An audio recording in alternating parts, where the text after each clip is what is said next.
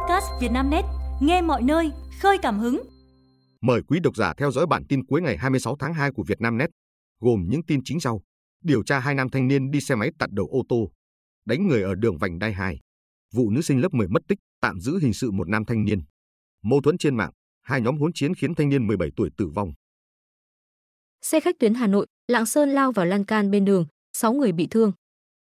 Ngày 26 tháng 2, Chủ tịch Ủy ban nhân dân xã Vân Thủy, huyện Chi Lăng, Lạng Sơn, Hoàng Văn Phách cho biết, vụ tai nạn xảy ra vào khoảng 1 giờ trên quốc lộ 1A.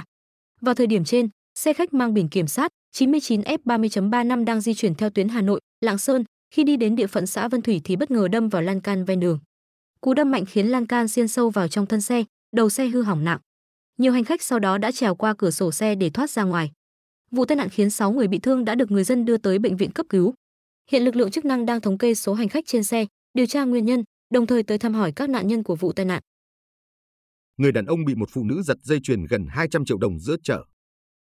Ngày 26 tháng 2, cơ quan cảnh sát điều tra công an huyện Tam Bình, Vĩnh Long cho biết vừa khởi tố bị can đối với Nguyễn Thị Lệ, 37 tuổi, ngụ xã Vĩnh Lợi, huyện Châu Thành, tỉnh An Giang để điều tra về hành vi cướp giật tài sản. Theo điều tra ban đầu, sáng ngày 6 tháng 2, ông N, M, T, 55 tuổi, ngụ xã Loan Mỹ, huyện Tam Bình, đứng chờ người thân ở khu vực chợ Tam Bình thì bị Nguyễn Thị Lệ đến gần giật sợi dây chuyền mà ông đang đeo trên cổ.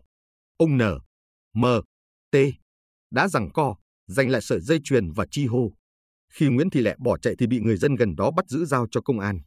Theo cơ quan công an, sợi dây chuyền của ông T bị cướp giật là vàng 23K, trọng lượng 29,98 chỉ và mặt dây chuyền là vàng 17K, trọng lượng 1,47 chỉ.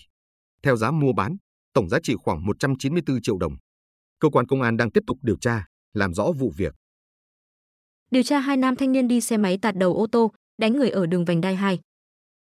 Tối ngày 26 tháng 2, trao đổi với phóng viên Vietnamnet, đại diện đội cảnh sát giao thông đường bộ số 4, phòng cảnh sát giao thông công an thành phố Hà Nội cho biết, đơn vị đang phối hợp cùng công an quận Hai Bà Trưng để xác minh, làm rõ hai nam thanh niên đi xe máy lên đường vành đai 2 trên cao có hành vi tạt đầu ô tô và hành hung người khác. Ngay khi tiếp nhận phản ánh của người dân, Chúng tôi đã tích cực xác minh làm rõ và hướng dẫn người bị hại thực hiện các bước trình báo cơ quan công an.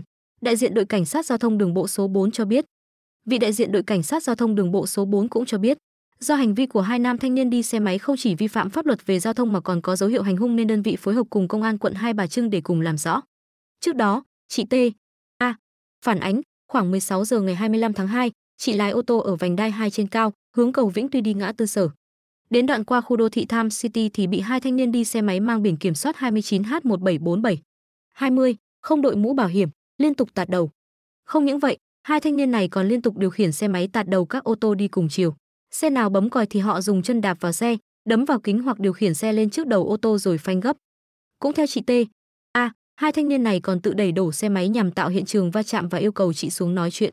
Chị T, vì quá lo sợ nên không xuống xe thì bị hai thanh niên chửi bới và đe dọa. Đỉnh điểm của sự việc khi một ô tô bốn chỗ khác đi cùng chiều vượt lên, hai thanh niên tiếp tục chửi bới, chặn xe và hành hung hai người đi trên ô tô. Tìm thấy thanh niên sau gần 10 ngày mất tích trong khu du lịch ở Khánh Hòa. Ngày 26 phần 2, ông Nguyễn Hữu Thơm, 56 tuổi, ở xã Ninh An, thị xã Ninh Hòa, cho biết con trai ông là N. H. T. 29 tuổi, đã được tìm thấy sau gần 10 ngày bị mất tích tại khu du lịch Ba Hồ ở xã Ninh Ích. Theo ông Thơm, con trai ông được người dân đi rừng phát hiện, cách khu du lịch chừng 5 km, vào dạng sáng nay, 26 tháng 2. Lúc này, anh T có nhiều vết thương, dấu hiệu kiệt sức, đã được người thân đưa về nhà chăm sóc. Suốt những ngày bị lạc, anh T ăn thức ăn trong ba lô và cây dại trong rừng. Khi khát nước thì tìm tới suối và men theo bờ suối cho đến khi được người dân phát hiện. Trước đó, hôm 17 tháng 2, anh T cùng người thân tới khu du lịch Ba Hồ Giã ngoại. Trong lúc mọi người nghỉ ngơi, anh T vẫn tiếp tục đi thì bị lạc rồi mất tích. Gia đình cùng chính quyền địa phương huy động hơn 100 người gồm nhiều lực lượng tổ chức tìm kiếm anh T, nhưng vẫn không thấy, cho tới khi nạn nhân được người đi rừng phát hiện. Vụ nữ sinh lớp 10 mất tích, tạm giữ hình sự một nam thanh niên. Liên quan đến vụ nữ sinh lớp 10 mất tích, Công an huyện Iagrai, tỉnh Gia Lai quyết định tạm giữ hình sự đối với Trần Ngọc Hát, sinh năm 2004, trú tại thị trấn Ia Kha để điều tra về hành vi giao cấu với người chưa thành niên.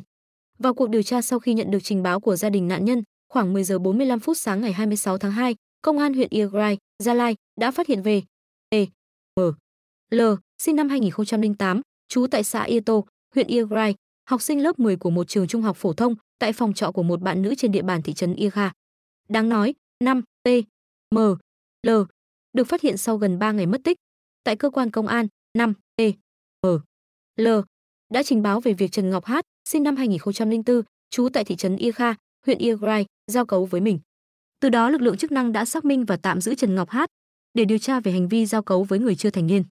Quá trình xác minh, công an huyện Yagrai cũng xác nhận không có việc bắt cóc V, T, M, L giữa V, T, M, L và Trần Ngọc Hát được xác định là có tình cảm với nhau từ giữa tháng 1 năm 2024. Phía nhà trường cũng xác nhận, sáng ngày 25 tháng 2, học sinh của trường có thấy L đi cùng xe với một nam thanh niên ở khu vực thị trấn Ia Mâu thuẫn trên mạng, hai nhóm hỗn chiến khiến thanh niên 17 tuổi tử vong.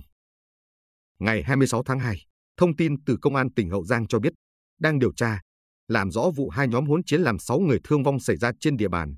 Thông tin ban đầu, giữa hai đối tượng N, 5L và T, T, N, cùng sinh năm 2006, ngụ huyện Phụng Hiệp, Hậu Giang, xảy ra mâu thuẫn trên mạng xã hội nên hẹn gặp giải quyết. Đến khoảng 18 giờ 30 phút ngày 25 tháng 2, L cùng 6 người khác đến một quán trà sữa trên địa bàn thị trấn Kinh Cùng, huyện Phụng Hiệp để gặp N. Trong khi đó, đi cùng N có 16 người. Tại đây, hai nhóm sử dụng hung khí để đánh nhau. Hậu quả, L, H, D, sinh năm 2007, ngụ huyện Phụng Hiệp, là người trong nhóm của N, bị đâm tử vong tại chỗ và 5 người khác bị thương. Gây án xong, các đối tượng bỏ trốn khỏi hiện trường. Ngay khi tiếp nhận thông tin vụ việc, Ban Giám đốc Công an tỉnh chỉ đạo các đơn vị có liên quan khẩn trương xác minh và truy bắt nhanh các đối tượng. Ngay trong đêm, lực lượng chức năng đã bắt giữ được tất cả các đối tượng của hai nhóm trên. Ngoài ra, công an còn bắt giữ thêm một đối tượng khác có hành vi giúp sức cất giấu hung khí. Anh trai chủ tịch AIC Nguyễn Thị Thanh Nhàn được giảm 16 tháng tù. Ngày 26 tháng 2, Tòa án Nhân dân cấp cao tại Hà Nội mở phiên tòa phúc thẩm ở Quảng Ninh để xem xét kháng cáo của các bị cáo trong vụ vi phạm quy định về đấu thầu gây hậu quả nghiêm trọng, xảy ra tại Bệnh viện Sản Nhi tỉnh Quảng Ninh.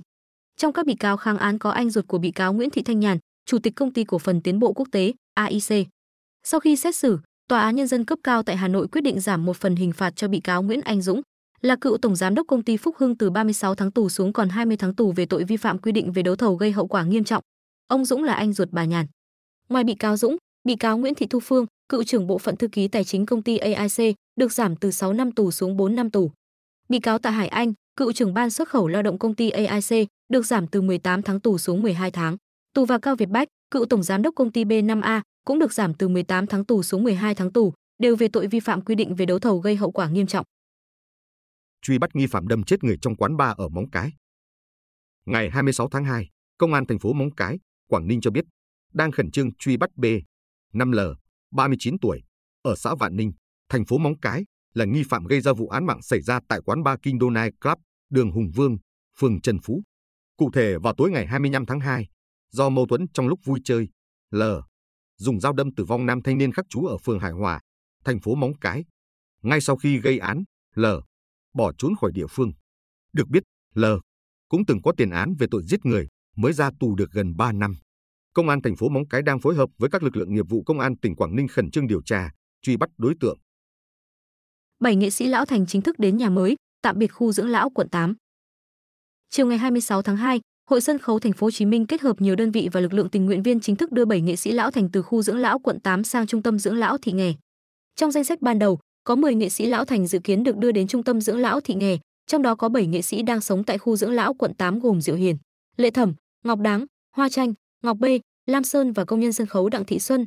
Ba nghệ sĩ được làm hồ sơ bổ sung gồm Mạc Can, Huỳnh Thanh Trà và Hùng Minh. Dù đã làm công tác tư tưởng, các nghệ sĩ lão thành vẫn không khỏi bị dị, lưu luyến khu dưỡng lão nghệ sĩ, nơi kêu mang họ hàng chục năm trời. Trung tâm dưỡng lão thị nghè rộng, sân vườn nhiều cây xanh. Tại đây, mỗi phòng rộng khoảng 15 mét vuông, có nhà vệ sinh riêng và cửa sổ, được bày trí giống phòng cũ ở khu dưỡng lão quận 8. Quý độc giả vừa nghe bản tin podcast thời sự tổng hợp cuối ngày 26 tháng 2 của Vietnamnet, được thể hiện qua giọng đọc AI của VB. Bản tin được phát sóng hàng ngày lúc 22 tới 23 giờ. Mời quý vị và các bạn chú ý theo dõi.